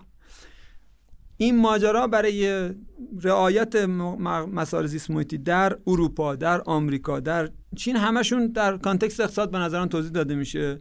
و لاجرم این مسئله فکر کنم دیگه برای ما هم روشنه دیگه اگه. آقای مروتی خیلی ممنونم. من اینجا می‌خوام برگردم خدمت آقای دکتر تجریشی و ازشون بپرسم با توجه به سابقه و تجربه‌ای که شما به خصوص تو حوزه بهینه‌سازی مصرف انرژی دارید و برای مسئولیتی هم که تو این زمینه داشتید شما چطور به این نگرانی در مورد انرژی و اون که آینده انرژی فسیلی چی خواهد بود پاسخ می‌دید؟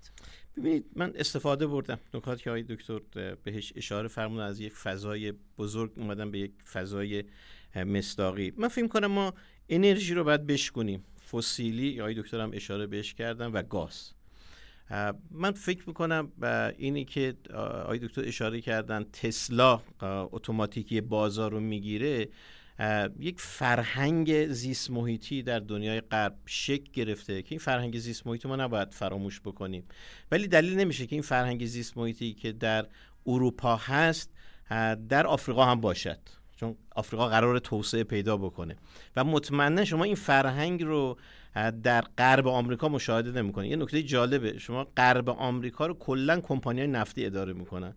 شما در هیچ شهری در غرب یعنی در کالیفرنیا که در خودش هفتمین اقتصاد بزرگ دنیا هستش رو اگر جدا بکنیم شما نه مترو می‌بینی هیچی نمی‌بینی. یعنی های نفتی هنوز دنبال این هستن که این بنزین خودشون رو به فروش برسونن. بنابراین پس می‌خوام بگم یه چیز خیلی پیچیده ای ما داریم. ولی به اعتقاد من الگوی زندگی و مصرف و محیط زیست دو تا آیتمی هستش که در رابطه با سوختهای فسیلی نقش بسیار زیادی در آینده خواهد داشت. اعتقاد من این هستش که گاز یک سوخت تمیز هنوز در دنیا مطرح هستش. مزیت ما در گاز هستش. مثلا یه کسی این آقای زنگنه اشاره می‌کنه که ما مزیتمون رو در تولید نفت نباید دست بدیم. اون سیاست گذاری می‌خواد. ولی احساس من اینه که ما در حوزه گاز بعد حرف برای گفتن داشته باشیم. الان ببینید در شهر لندن وقتی شما نگاه می‌کنین سرانه ماشین به کمتر از یک رسیده. الگوی زندگی تغییر کرده. من دسترسی دارم به هر چی که می‌خوام برای جابجایی ال ایزدی که ما داریم در تهران داریم که یک سری مناطق تردد محدود باشه الان رفته به سمت 60 درصد شهر لندن. یعنی مردم قبول کرده اند که از وسایل نقلیه عمومی استفاده کنن ماشین نداشته باشن. بنابراین من این این نوع زندگی رو نمی‌توانم در آفریقا انتظار داشته باشم که قرار اقتصاد آینده باشه.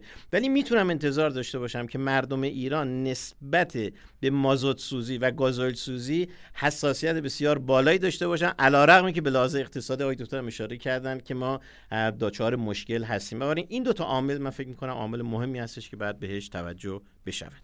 خیلی خیلی ممنونم آقای دکتر. من با توجه به اینکه زمانمون هم گذشته و ما می‌خوایم یه کمی بحثا جمع بکنیم با یه سوال کوتاه خدمت هر کدوم از دوستان میرم و خواهش می‌کنم جنبندیشون هم از کل بحث بفرمان. از آقای دکتر مقدسی می‌خوام بپرسم به طور خاص کاپ 26 چه نتایجی داشت؟ چه توافقات متفاوتی انجام شد. به خصوص اینکه وقتی اخبار رو می‌بینیم ظاهرا حضور سازمان های مردم نهاد اونجا بیشتر به چشم میومد یا حداقل رسانه ها بیشتر روش کار کردن و اونا چه نقشی گذاشتن تو سیاست گذاری و همچنین اگه در مورد جنبندی هم نکته دارید هستیم خدمتشون کاپ 26 در یک شرایطی به اصطلاح در گلاسکو انجام شد که قبل از اون مذاکرات خیلی عمیقی بین به خصوص امریکا و چین در مورد دستیابی به یک نوع تفاهم در موضوع بیانیه گلاسکو که تحت عنوان Glasgow Climate Pact که اون رو به عنوان cover decision که حاوی یه سری نکات سیاستی است در مورد وضعیت اقتصادی و بحث‌های تغییرات اقلیم در جهان هست مطرح می‌کرد. همطور که آقای دکتر گفتن من علاقه دارم شما فیلم ویدیوی 13 نوامبر کاپ رو که یک روز اکستند شد یعنی قرار بود دوازدهم تمام بشه به لحاظ عدم دستایی به توافق. در روز سیزدهم که شب بود در واقع در پایان شب وقتی که آقای شارما بحث گلاسکو کلایمت پکت رو قرائت کرد یا خواست که تصویبش رو بگیره ما با آقای دکتر تو اجلاس ها بودیم. تمام جمعیت جمعیت انبوه شرکت کننده ها همه خسته هستند از دوازده روز مذاکرات فرسایشی و پیش از اون مذاکرات زیادی شده. بنابراین رئیس خیلی با احتیاط سعی می‌کنه که یه نگاه به راست و یک نگاه به چپ اگر no objection باشه فوری اون چکش رو بزنه و بگه decided وقتی که این اتفاق افتاد ایشون همین کارو کرد. به نظرم روانشناسی خیلی بالایی داشت. در اینجا هند flag گرفت. در پاراگراف 20 آمده بود هم که آقای دکترم به درستی اشاره کردن phase out of the coal and phase out of the subsidies of the fossil fuel. این دوتا جمله دوتا واژه توی پاراگراف 20 بود. و هند این رو مطرح کرد به قول خارجی ها توش آب انداخت. و وقتی که این رو با قاطعانم گفت مشخص بود بین چین و هند و امریکا رو این قضیه توافق شده بود از پیش که کی چه چیزی رو مطرح بکنه. وقتی که هند این رو مطرح کرد سه چهار کشور سه چهار کشور فلگ گرفتن از جمله اتحادیه اروپا. هر سه چهار کشور اظهار تأسف کردن از این پیشنهاد جدید. اما به خصوص اتحادیه اروپا گفت ما نمی‌خواهیم مذاکرات به شکست بیانجامه. چون ظاهرا تو اواسط مذاکرات یه دفعه چین قش کرده بود یه دفعه هند قهر کرده بود. رسیده بودن به گلاسکو کلایمت پکت. آقای شارما وقتی که مواجه شد چون می‌دونید که بر اساس رول کنوانسیون باید اجماع باشه باید همه کشورها توافق کنن. شما اگر دوازده روزم مذاکره بکنید یک کشور جزیره ای در دقیقه 90 در ساعت 11 شب فلگ می‌گیره و جلسه رو می‌بره ساسپند می‌کنه تا برن به طرف و نظرش جلب بکنن. وقتی که اون سه نفر دیس کردن اما اتحادیه اروپا گفتش که علی‌رغم این ما نمی‌خواهیم این تلاش ها شکست بخوره. وقتی که این نقطه شد ایشون سی ثانیه مکث کرد. یک حالت بغض‌آلود رئیس نشست. رئیس نشست. که انگلیسی شارما فکر کنم وزیر انرژی و محیط زیست انگلیسه. مکث کرد بدون توجه به اون دوتایی که گفتن disappoint علی‌القاعده بعد چیز می‌کرد. اما چکش زد و گفت که it is so decided. وقتی این شد دیگه همه دست زدن. یعنی نظر هند رو تایید کرد. نظر هند. گفتش که من می‌خواهم که بگم که آیا این امندمنت رو قبول می‌کنین؟ و بعد بلافاصله um, and uh, I'm deeply sorry. I also understand the, the deep disappointment. But I think, as you have noted, it's also vital that we um, protect this package.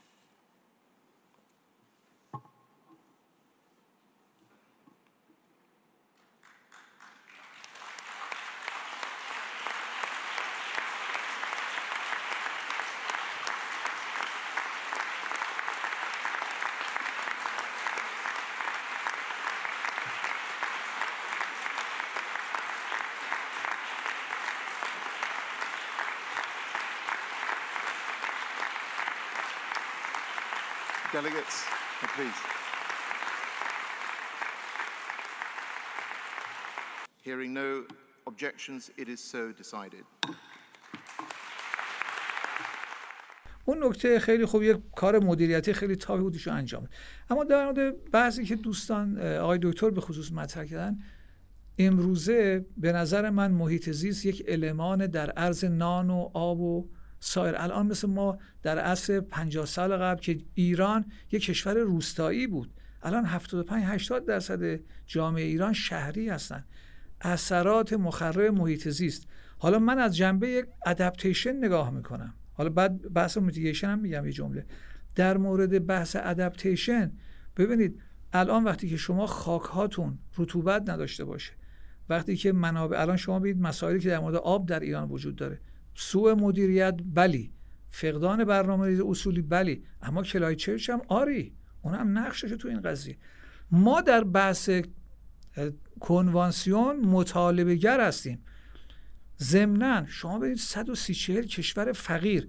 وقتی که نخست وزیر یک کشور آیلند توی قسمتی که ساحل کشورش هست و آماده آب گرفته و اونجا میاد به صورت مجازی سخنرانیشو مطرح می‌کنه میگه ما داریم تو این شرایط صحبت ببینید بنابراین دنیا نمی‌تونه مسائل نادیده بگیره. بله چین در سی سال قبل در این نقطه نبود. چین در پرتو intensive مصرف بسیار فشرده زغال و نفتی که وارد کرد الان چین به نقطه بسیار قابل قبول رسیده. دنیا هم دیگه نمیپذیره. در این اجلاس عربستان مقاومت زیادی می‌کرد که یک 1.5 fix نشه. از ابتدای این COP آیدوتو تو اجلاس قبلی بودن. وقتی که 1.5 مطرح شد این یک که میفرمایید افزایش دما دما بعد بس دو درجه بود از ابتدا. بعد IPCC آمد. همین نهادی که مطالعات مربوط مدل سازی آینده تغییرات در دنیا انجام میده. مطرح کرد که دو درجه بسیار می‌تونه خطرناک باشه و چقدر می‌تونه توی بحث های تنوع زیستی بحث های مربوط فرسایش و اینها موثر باشه اینا از ابتدا روی یکونین بستن. در COP قبل عربستان وقتی وقتی گفت COP welcome the technical یا scientific report IPCC عربستان نپذیرفتن. گفتن آقا باید حتما بردارید. ما هیچ اس... و کردنش نوت. اما در این کار به قدری فشار زیاد بود اصلا چیزی نگفتن. به رغم این عربستان مقاومت بسیار زیادی می‌کرد. حالا چون بحث عربستان پیش آمد من یه نکته به شما بگم. بنابراین آقای دکتر شرایط تغییر کرده. اگر الان شما انرژی جایگزین داری که می‌تواند رشد شما رو رفاه شما رو تعیین بکنه چرا شما این کار نکنید؟ سلامت مردمتون هم تعیین بکنید. بنابراین شاید سی 40 سال قبل ما در این نقطه از انرژی تکنولوژی در باب انرژی فقط انرژی تجدید پذیر نیست بسیاری از حوزه ها در دنیا عوض شده. عربستان در برنامه مشارکت ملیش میگه ما دو تا سناریو داریم. یک من بیام نفت رو تا 20 صادر بکنم. تا 20 صادر بکنم. و درآمد حاصل از اون رو بیام توی تنوع بخشی به اقتصادم. بخش فاینانس گردشگری ارتباطات آیستی اینا بیام سرمایه نوشته. سناریوی دو من نفت رو کمتر صادر کنم بیام نفت رو بیشتر. در داخل روی صنایع سنگین و معادنم سرمایه گذاری کنم. میگه من در گزینه یکی صادر کننده هستم به عنوان امیشن مطرح نمیشم. بنابراین من سناریو یک رو انتخاب می‌کنم. اتفاقاتی که در COP 26 افتاد از جمله این بود که مسئله همین دو موضوع گرچه phase down شد و در مورد subsidy آمد. inefficient inefficient fossil fuel subsidies این دو کلمه هیچ موقع در COP های قبل نبود اینا حتی NGO ها اینا یه گام به جلو می‌دونن گرچه disappoint هستن. ولی اینو تا حدودی پیشرفت می‌دونن. مثلا 100 تا کشور موافقت کردن تا سال 20 سی درصد از متان رو کاهش بدن. 130 تا کشور توافق کردن چون می‌دونید جنگل ها هم منابع انتشار هستن هم سینک قوی هستن. 130 تا کشور موافقت کردن که تا سال 20 به طور کلی تغییر کاربری جنگل ها صفر بشه. مسئله zero net emission.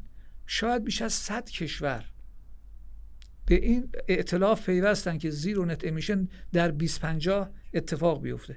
کشورهای زیادی تا 20 روی 50 درصد. امریکا یه jumping داشت. امریکا در NDC قبلیش در زمان اوباما 40 درصد گفته بود نسبت به مبنای 20 تا 20 40 درصد کاهش میده. الان در NDC revision شون 55 درصد نوشتن. که امریکا مطرح کرد که ما تا اونجا. بنابراین در مورد مثلا adaptation fund کشورهای صنعتی موافقت کردند که دو برابر کنن کمک های مالی که بخش adaptation ولی در مورد اون 100 میلیارد دلاری که قرار بود از 2020 در اختیار کشورهای در حال توسعه قرار بدن باز به اصطلاح وعده انجام نشد و گفتن ما از 2023 این کار انجام میدیم. روی هم رفته. COP 26 از منظر NGO ها کشورهای فقیر COP چندان موفقی نبوده و مادامی که این کشورهای اصلی که سهم 60 درصدی شما 100 تا کشور 3.5 درصد در انتشار جهانی نقش دارن. در حالی که خب مثلا چین 30 درصد و امریکا بوده 17 درصد نقش داره. بحث به هر حال زیاده یکی از اتفاقات دیگه این بود که می‌دونید برای 29 ماده موافقت نامه پاریس در کاتاویتسه در کاپ 24 آمدن یه چیزی تحت عنوان غربیا میگن رول بوک. کشورهای در حال توسعه میگن گاید بوک. برای این 29 ماده آمدن procedure and modality نوشتن که تک تک این ماده ها دو تا از مواد مونده بود. یکی بحث trade کربن بود ماده 6 و یکی هم cycle مربوط به گزارشدهی که NDC 5 ساله باشه ده ساله باشه که این دوتا هم در COP 26 روش توافق شد و در واقع اون rule book یا guide book نهایی شد و الان رو به Paris Agreement به سرانجام رسید. بحث بسیار مصطفا هست که حالا انشالله در فرصت های آتی. دست شما درد نکنه دکتر. من با یه سوال میام خدمت تو مروتی خواهش می‌کنم جنبندیشون هم بگن. سوالم به طور خاص از ایشون اینه که به نظر میاد برخی از کشورهای بزرگ نفتی به طور خاص مثل عربستان و روسیه دارن میرن به سمت اینکه به هر حال کربن صفر بشن تا سال 2060 یا حالا افقهای نظیر این. و به نظر میاد سرمایه گذاری قابل توجهی حداقل عربستان رو تجدید پذیرا داره می‌کنه. فکر می‌کنید مسیر ایران چیه؟ آیا ایران با حالا همه واقعیت هایی که شما گفتید نمی‌دونم جی دی پی پر کپیتامون و اینجور موارد ما اصلا اقتصادمون میره به اون سمت یا می‌تونیم بریم به اون سمت که اون انجام بدیم یا نه؟ و همچنین جنبندیتون از بحثم بفرمایید. همونجوری که آقای دکتر مقدسی فرمودن که عربستان در, در مقابل اینکه افزایش دما به نسبت به دوران پیش از به دو درجه محدود بشود و یک و نیم نشود شما قسم از دعباس رو باور نکنید. دوم خروس رو ببینید. خب؟ یعنی این بحثی که برای عربستان حالا مطرح هست و حالا روسیه اینا بالاخره این اصلا همش این cheap talk ه. یه چیزایی میگن ولی افاقی نمی‌کنه. واقعیت این موجود اینه که همچنان من معتقدم که حالا متاسفانه خوشبختانه اقتصاد مقدم است. خب؟ اینم مهم که من چی فکر می‌کنم. من میگم رفتارهای کشورها رو نگاه بکنیم. اون چیزی که برای عربستان وجود داره اگر هیچ کلایمت چینج و هیچ دغدغه هم وجود نداشت همچنان عربستان باید به عنوان کشوری که منابع اصلی درآمدیش نفته یک قوه عاقله ای وجود داشته باشه باید دایورسیفای بکن این اصلا درش گریزی نیست. و یه جایی مثل عربستان که تابش خوبی دارد با توجه به تحولات تکنولوژیکی که در حوزه سولار پنل و اینا اتفاق افتاده هزینه های سولار مثلا یک بیستم شده در طول چند دهه. اصلا اصلا تا یعنی پیش از این منطقی نبود شما اصلا رقابتی نبود. الان مثلا کیلووات ساعتی سه سنت و دو و خورده سنت و اینا دارن مناقصه برگزار می‌کنن توی همین حاشیه خلیج فارس دارن اجرا می‌کنن. خب نیروگاه های خورشید. خب موقع معلومه که خب خوبه که diversify بکنیم. ما هم خوبه که diversify بکنیم. اگه می‌تونیم بکنیم. خب این که مشکل نداره مسئله اینجاست که خب عربستان علاوه بر اینکه اینجا diversify کرده شما نگاه بکنید. مثلا صنعت پتروشیمی عربستان نسبت به سی سال پیش به شدت پیشرفت کرده. اون یه بخش diversification ش هم اون جهت بوده. مثلا چه می‌دونم بزرگترین مزرعه زیتون جهان هم ساخته. یه جای دیگه داره diversify کلا یه جایی مثل عربستان خوب است که diversify بکنه چون خیلی وابسته است. خب؟ و خوب است که شعار اینکه حالا 20 60 تو کی دیده؟ حالا تا 20 50 که شاید یه فکری می‌کنیم. خب؟ تا 20 60 ما همه صفر می‌کنیم. خب؟ میگن تا چه؟ تا حالا نکه. میگه اون روز آخر می‌کنم. چیکار داری؟ خب؟ ولی اونجایی که می‌خوان یه قانون به قاعده تصویب کنن یه اگریمنتی باشد که مثلا محدود کنن گرمایش زمین رو به جای دو یک کنیم وقتی شما می‌خواین به جای دو برسه به یک کنیم مثلا 20 گیگاتون باید کم کنین امیشن CO2 رو. خب قرار این کار بکنیم بعد یه وقت یه سری جدی بگیرن برن تو کشورهاشون قانون تصویب بکنن اینا اون وقت تقاضا برای نفت کم میشه اصلا ناراحت میشه. خب؟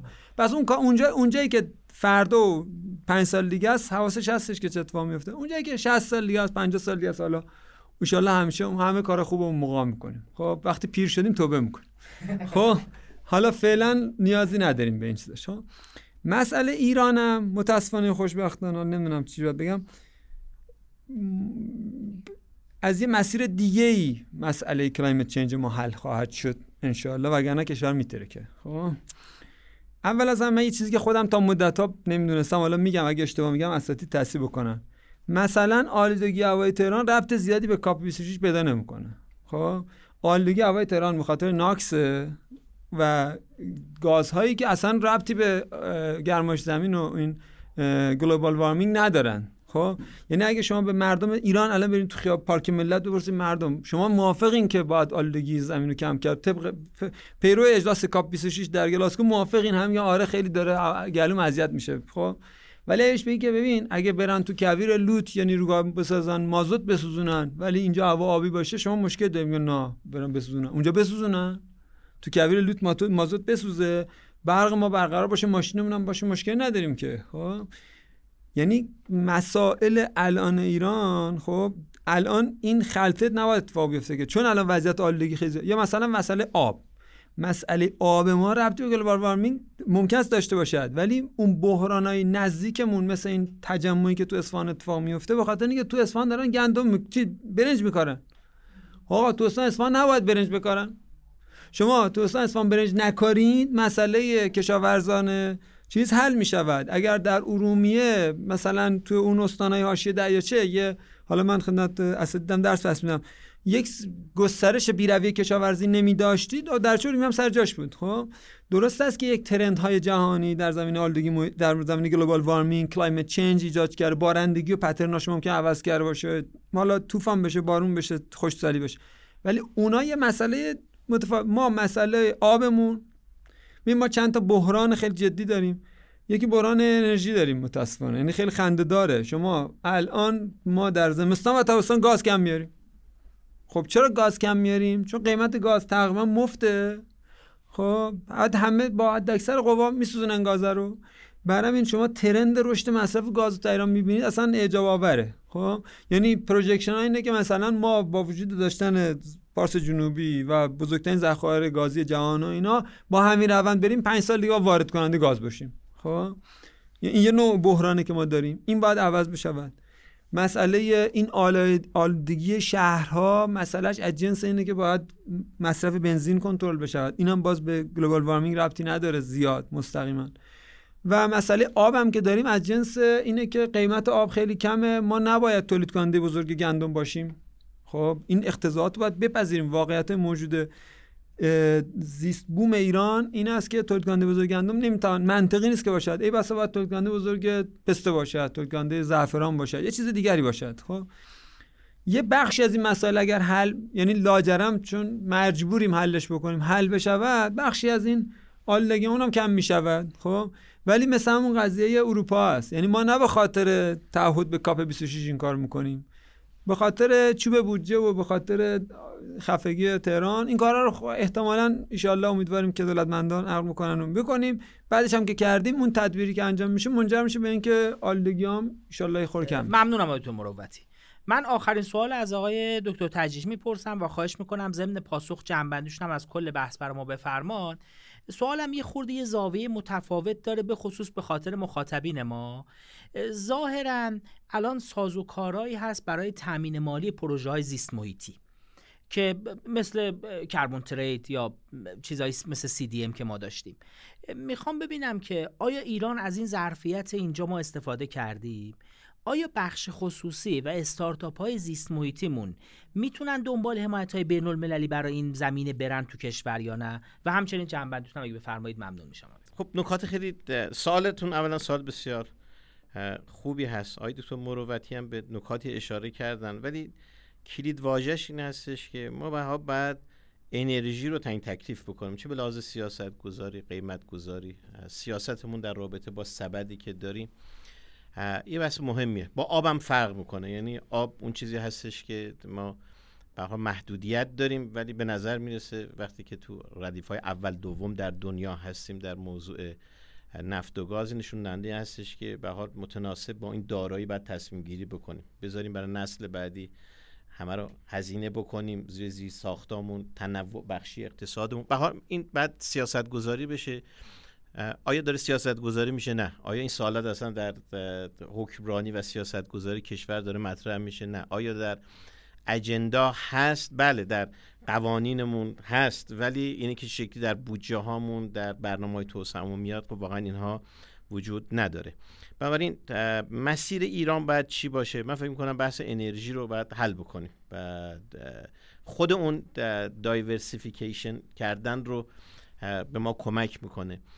اینی که آیا ما همه جا باید گاز بدیم این یه علامت سوال بزرگیه. همونطور که آقای دکتر هم اشاره کردن خب الان تو این زمانه داریم کم میاریم. خب وقتی کم میاریم آخه معنی میده که گاز بریم. خب خیلی ها مطرح می‌کنن electrification رو. یعنی ما الان داشتیم صحبت می‌کردیم فسیلی رو از گاز جدا بکنیم بعد گاز دو مرتبه در فضای به قول معروف تأمین انرژی کشور بیاریم. بنابراین الکتریفیکیشن من فکر کنم بحث بسیار مهمی هست.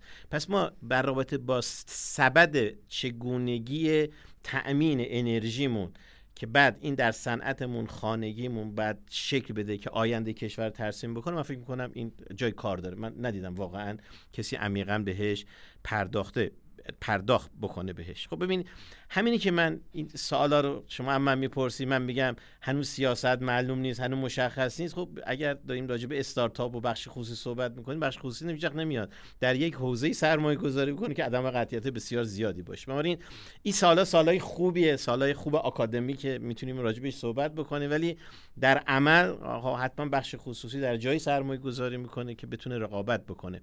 ببینید ما الان گاز و تقریبا نیروگاهی ما الان هیچ نیروگاه دولتی تقریبا دیگه نداریم. همه نیروگاه های سیکت ترکیبیمون رو بقیه رو نگاه کنیم همه تقریبا واگذار کردیم. داریم میگیم چی؟ میگیم با 6 سنت برو به قول معروف من گازی که بهت میدم برق انقدر ازت می‌خرم کیلووات ساعتی. هیچ انگیزه ای برای انرژی های تجدید پذیر وجود نداره. یعنی من جنبندیم این هستش که تا قیمت انرژی رو ما اصلاح نکنیم نمی‌توانیم وارد این فضا بشیم. خب این آخر خط نیست. یعنی من به عنوان یه مسئول نباید بگم خب تا یه کسی قیمت انرژی مشخص نکنه من نباید وارد موضوع بشم. ما حتما اینو باید به محیط زیست ربطش بدیم به اقتصاد ربطش بدیم. به عنوان مثال چگونه ربطش بدیم؟ ما باید یه کاری بکنیم که استانداردهای زیست محیطیمون در جایگاه قرار بگیره که در رفع این آلودگی که اتفاق میفته به یک اقتصادی کمک بکنه. به عنوان مثال شما مثلا میای به یک سری کارخونه ها میگی که مثلا این سرباره ها رو وقتی به این شکل میسوزونی که هیچ راه دیگه نداریم مثلا توی از قسمت اعظم کارخونه همون به این شکله شما باید بیای وارد مجازات و جریمه کردن بشی ولی باید بهش کمک بکنی. وقتی که بیای این آلایندگی رو رفع بکنی اون دوده هایی که در حقیقت جمعش می‌کنی این میشه یک ارزش اقتصادی که می‌تواند بهت کمک بکنه. این چیزی که در دنیا امروزش میگن سیرکولار اکانومی یعنی این سیرکولار رو هم به دکتر برگردونن تو آب برگردونن تو انرژی. پس ما زمانی می‌توانیم بخش خصوصی رو بیاریم در موضوعی که به نحوی به انرژی و آلودگی ارتباط پیدا می‌کنه که من بتوانم مزیت اقتصادی رو براش داشته باشم. این شدنیه. یعنی شما همین سرباها رو می‌بینی. بعضی از اینا که من می‌رفتم بازدید می‌کردم ما فشار می آوردیم پشت سرش می‌گفتن ما ظرف کمتر از یک سال این دوده ای که تولید شده رو در واکس و رنگ داریم میدیم ارزش اقتصادی پیدا کرده. پس ما تا زمانی که قیمت انرژی رو نتوانیم تعیین تکلیف بکنیم خیلی نمی‌توانیم بخش خصوصی رو بخوایم وارد این بشه. اما با الزامات زیست محیطی می توانیم کمک بکنیم که بخش خصوصی وارد بشود و این توجیه اقتصادی رو براش پیدا بکنه.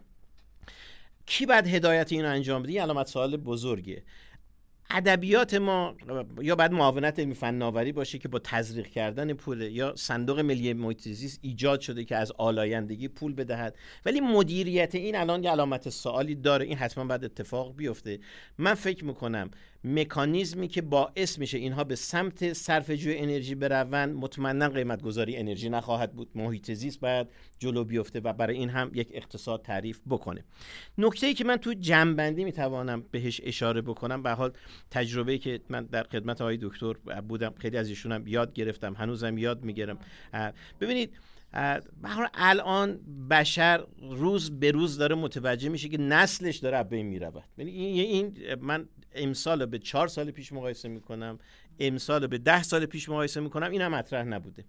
یک مطالعه انجام شده بوده توسط یک مجموعه. به این جنبندی رسیده بودم که مردم ایران نسبت مسائل تغییر اقلیم بیشتر از هر حتی آمریکایی و اروپایی نسبت به موضوع حساس شدن. پس تغییر اقلیم ما آسیب پذیریم. دکتر هم اشاره کردن. ما حتما آسیب پذیریم. بنابراین ما باید نقش بسیار بسیار جدی داشته باشیم. این که من میگم نقش بسیار جدی داشته باشیم شما توجه بکنید ما ده نفر می‌رویم در کاپ. ترکیه بیش از 300 خورده ای می‌رود. یعنی می‌خوام این نشون دهنده اینه که اگر اون امپراتوری خودش رو می‌خواهد احیا بکنه ما که تولید کننده انرژیم و می‌خواهیم محوریت رو داشته باشیم ما باید با این تعداد بریم. خب با این تعداد می‌رویم برای ما موضوع باز می‌شود و باز شدنش می‌توانیم جهتگیری خوبی براش داشته باشیم. بنابراین نسل داره نسل بشر داره از بین میره. نکته دوم همه دنبال منافع خودشونه. منم من یعنی واقعا اون چیزی که چینیا اومدن یه مطرح کردن تمدن اکولوژیک من اصلا موندم. یعنی یه چیزی مطرح کرد که دیگه نفر بعدی نمی‌تواند راجب یه چیز یعنی اکولوژی یعنی اینی که مادر همه چی تمدن یعنی اینی که دنیا بر اساس اون. یعنی اومده راجع به تمدن اکولوژی صحبت می‌کنه. حالا بالای دکتر ممکنه انجام بده نده. یه رئیس جمهور بیاد بگه من می‌تونم نمی‌تونم. ولی به حال شعارش رو داره میده. ما هم حتی نسبت به این موضوع باید بگیم همه دنبال منافعشون هم ما منافعمون رو مشخص بکنیم و دنبال منافع اون بریم. نکته بعدی اینه که ما نهادهای عمومی من خیلی به این اعتقاد ندارم با بازی که در خدمت های دکتر بودم اون چیزی که آدم نگاه می‌کنه چیزی به نام NGO در دنیا وجود نداره. یعنی شما اگر احساس بکنید یه کسی برای رضای خدا میاد در جیب خودش خرج می‌کنه برود در همایش ممکنه 10 درصدشون باشن. حالا با این 10 درصد میگم هیچ ایده ای ندارم. یعنی می‌خوام بگم مقدارش کم هست. بسیاری از اینا رو نگاه می‌کنین ریشه هاشون وابسته به یک سری foundation ها یعنی اون foundation ها هم دنبال منافع خودشون هستن. ما حتما باید این بحث مطالبه عمومی و NGO هامون رو در رابطه با این موضوعی که الان دنیا مطرحه حتما باید تقویت بکنیم. یعنی به قول آقای دکتر بعد NGO هامون هم برون پس این نکته بسیار مهمه. هم تعداد کارشناسان باید بیشتر برون جوونا باید برون تحصیل کرده ها برون چون آینده دنیا همین بحث ها هست و هم انجیو هامون رو فعال بکنیم که حرف برای گفتن داشته باشن. در جاهایی که ما آسیب پذیریم بتوانن نقش آفرینی بکنن. این مهاجرت جمعیت روستاییمون هستش. این گرد و غبار. یعنی اون چیزایی که اثرات منطقه‌ای و جهانی داره پیدا می‌کنه ما بتونیم تو اون قسمت ها خیلی فعال باشیم. من فکر می‌کنم بحث بهینه سازی مصرف انرژی ما باید جدی بگیریم. آقای دکترم اشاره کردن. ما اصلا دیگه گازی نداریم. یعنی شما الان یه هفته دیگه بگذره. ما حدود یه میلیارد متر مکعب گاز مصرف می‌کنیم. یه چیزی حدود 700 میلیونش رو خودمون مصرف می‌کنیم تو خونه ها صنعتمون که 450 میلیون نیاز داره میگیم 200 تا داری. یعنی شما نگاه بکنی یعنی که بعد قطع بکنیم. سیمانمون تولید نکنه. یا اگه بخواد تولید کنه بعد مازوت. پس می‌خوام بگم مسئله بر ما بسیار حیاتی به لحاظ بهینه مصرف کردن درست ارزونه. ولی کمیاب دیگه یعنی ارزونیش رو ما خودمون مخصوصا. بنابراین رو بهینی سازی حتما باید کار بکنیم. من فکر می‌کنم فرهنگ زیست محیطیمون رو به فرهنگ دینیمون فرهنگ ملیمون باید بذاریم این الگوی مصرفمون حتما باید تغییر بکنه. من فکر می‌کنم ما باید مطالبه گر باشیم نقش آفرینی در دنیا داشته باشیم خودمون رو منزوی نکنیم. به اعتقاد من ما خودمون رو در این موضوع داریم منزوی می‌کنیم. من این از آقای دکتر یاد گرفتم در دینمون هم هست. ما نباید single out بشیم. یعنی بگن آقا مثلا 200 تا کشورن 197 تاشون. اینها به این پیوستن سه تای اینا نپیوستن. ما میشیم با دو تا کشور. یعنی ما باید بگوییم که چرا نمیپیوندیم. این نمونه من در خدمت آقای دکتر بودیم. سفیر انگلستان در روسیه که سفیر COP 26 محسوب می‌شد. یا اومد دفتر ما با آقای دکتر بودیم. اومد پیش ما. ما گفتیم خیلی خوب فرض بکن ما فردا ملحق شدیم به معاهده پاریس. آیا تو به من می‌تونی پول بدی که من صنعت نفتم رو احیا کنم؟ گفت نه. گفتم می‌تونی به من پول بدی که صنعت فولادم و از این وضعیت در بیارم؟ گفت نه. گفتم خب شما اگر نگاه می‌کنی به عنوان یک مسئول جمهوری اسلامی من اصلا بر چی باید ملحق بشم؟ بخاطر که نه پولی از تو می‌تونم بگیرم اون 100 میلیارده. و هر جام که من وارد میشم شما می‌بینی صندوق جی سی اف میگه آقا من به ایران تحریم نمی‌تونم بدم. آمریکایی از اون ور میگه آقا من سهم به معروف جف رو دارم میدم. پس شما وقتی که در رابطه با ما داری صحبت می‌کنی در رابطه با چیز داری صحبت می‌کنی که ما می‌خوایم وارد بشیم ولی خودتون یه کاری کردین. وارد اینو ما باید به دنیا بگیم. یعنی نباید عقب نشینی بکنیم و اینو باید به دنیا بگیم مطالبه گر باشیم و بتونیم حقانیت خودمون رو ارائه بکنیم. خیلی خیلی ممنونم. من خودم به شخصی بسیار آموختم از صحبت همه بزرگواران. مطمئنم مخاطبانمونم به همین ترتیب بودن. امیدوارم که در آینده تو حوزه سیاست گذاری محیط زیست و سیاست گذاری انرژی تو کشور ما پیشرفت‌های خوبی اتفاق بیفته. خیلی خیلی